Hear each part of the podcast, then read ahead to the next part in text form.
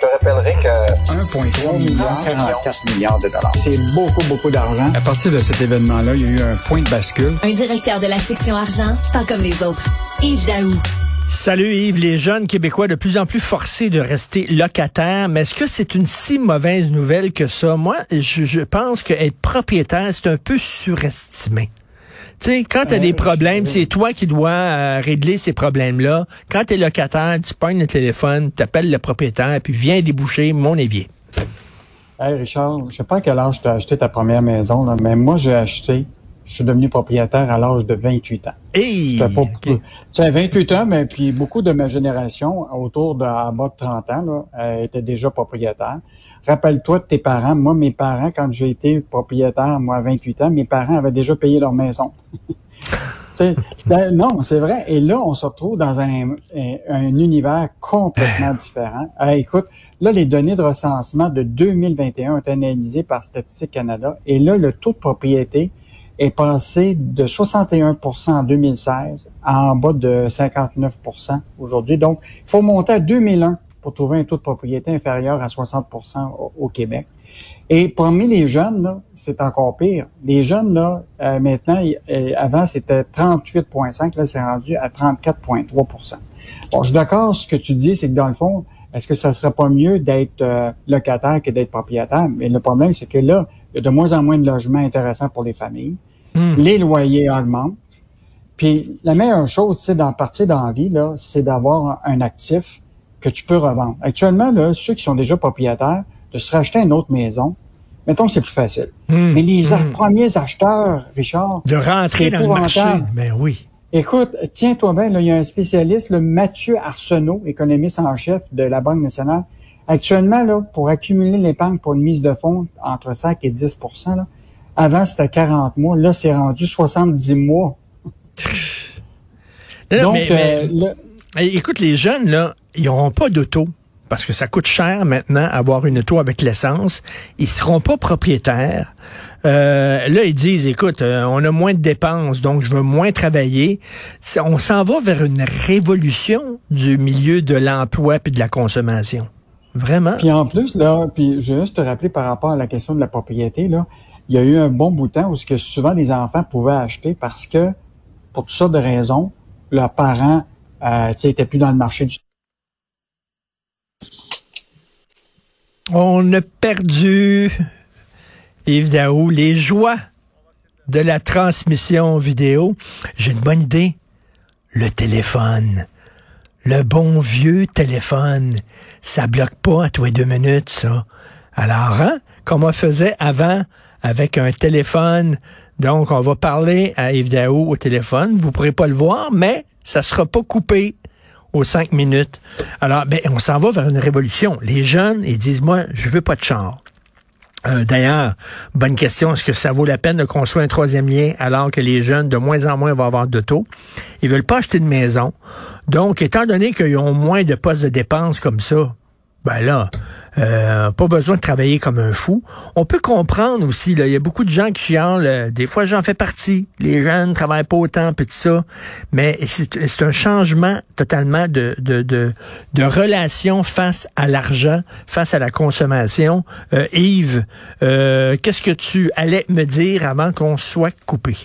Un des spécialistes qui nous expliquait, c'est qu'il y a eu une époque où ce que les parents, euh, tu sais, décédaient plus jeunes, puis en héritage, les enfants avaient souvent la maison qu'ils pouvaient revendre, puis pouvoir se racheter une maison.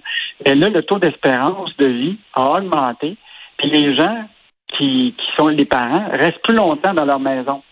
Donc, euh, la réalité, c'est que les jeunes ne peuvent pas s'attendre à ce que leurs parents décèdent pour pouvoir s'acheter une maison. Donc, euh, écoute, les, les parents sont pris avec cette situation-là. Comment aider leurs jeunes à devenir propriétaires? Euh, ça, ça va être l'enjeu. Puis, tu sais, il y en a beaucoup qui cautionnent la, la, la mise de fonds pour leurs enfants. Puis, je suis pas sûr que c'est une bonne idée euh, si la chicane pogne.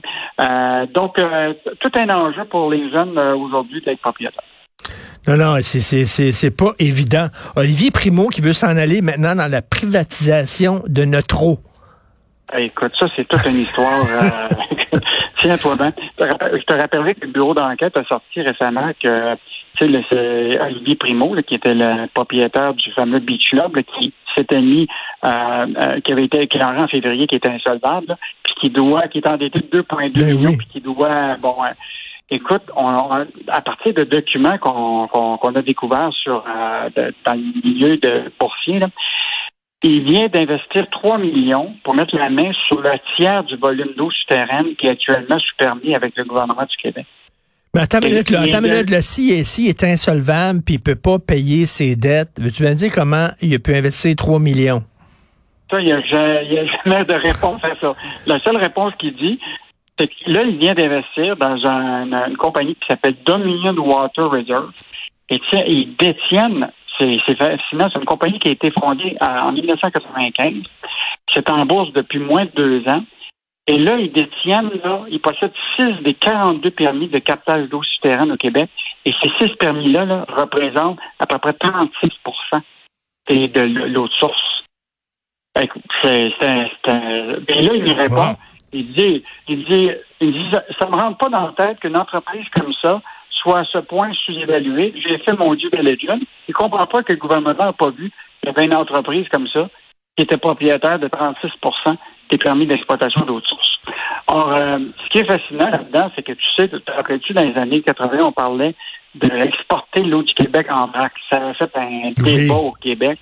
Et là, aujourd'hui, tu sais, la, la question de l'eau de source, la gestion de l'eau est devenue un enjeu. Euh, récemment, même la C A Q avait été interpellée par un organisme qui s'appelle Eau, euh, Eau Secours, hein, qui estimait que les redevances qu'on donnait, que les entreprises redonnaient au gouvernement, là, au total, là, c'est trois virgule deux millions de dollars en redevances qui sont perçus pour l'utilisation de mille milliards de litres d'eau douce. Tabarnouche. Soit l'équivalent de deux cent cinquante piscines olympiques. Euh, donc, des redevances, là, il y en a très, très peu. Donc, euh, ça relance encore le débat de la privatisation de l'eau au Québec, cet, euh, cet, cet investissement d'Olivier Primeau. Et là, euh, on se pose beaucoup de questions, là. Tu sais, ces permis-là, là on, là, on vient d'apprendre qu'ils appartiennent à cette compagnie-là, mais qui d'autre a ces permis-là de captage d'eau de source euh, souterraine? Euh, donc, euh, un bon débat, là, je suis certain que ça va... Ben oui, parce que dans, dans le monde de politique aujourd'hui. Indépendamment là, de Olivier Primeau, comment ça se fait qu'il met trois millions de dollars là-dedans alors qu'il doit tant d'argent au gouvernement? Indépendamment de cette question-là, là, euh, la question de donner quasiment le trop à des entreprises privées pour qu'eux autres fassent plein d'argent, ça n'a pas de maudit bon sens, c'est de l'or. On est assis sur des tonnes d'or. Plus tard, l'eau va devenir un enjeu majeur. On est chanceux ici, il y a de l'eau en masse. Pourquoi on ne profite pas de ça pour s'enrichir? Non, ben, puis là, regarde, euh, trois virgule deux millions de redevances, c'est au total dans une année, là, pour mille milliards de litres d'eau douce qui sont euh, utilisés par des entreprises. Mettons qu'on s'entend pour dire que c'est, euh, c'est des peanuts. Est-ce qu'on va avoir des augmentations salariales intéressantes en deux mille vingt-trois? Donc là, l'association des euh, conseillers en ressources humaines du, ont fait un sondage. Là, les prévisions salariales pour deux mille vingt-trois ont été élaborées là, par des enquêtes là, auprès de neuf cent quarante entreprises au Québec. Et là, tiens-toi bien, l'augmentation pour deux mille vingt-trois, ça va être quatre virgule un pour cent.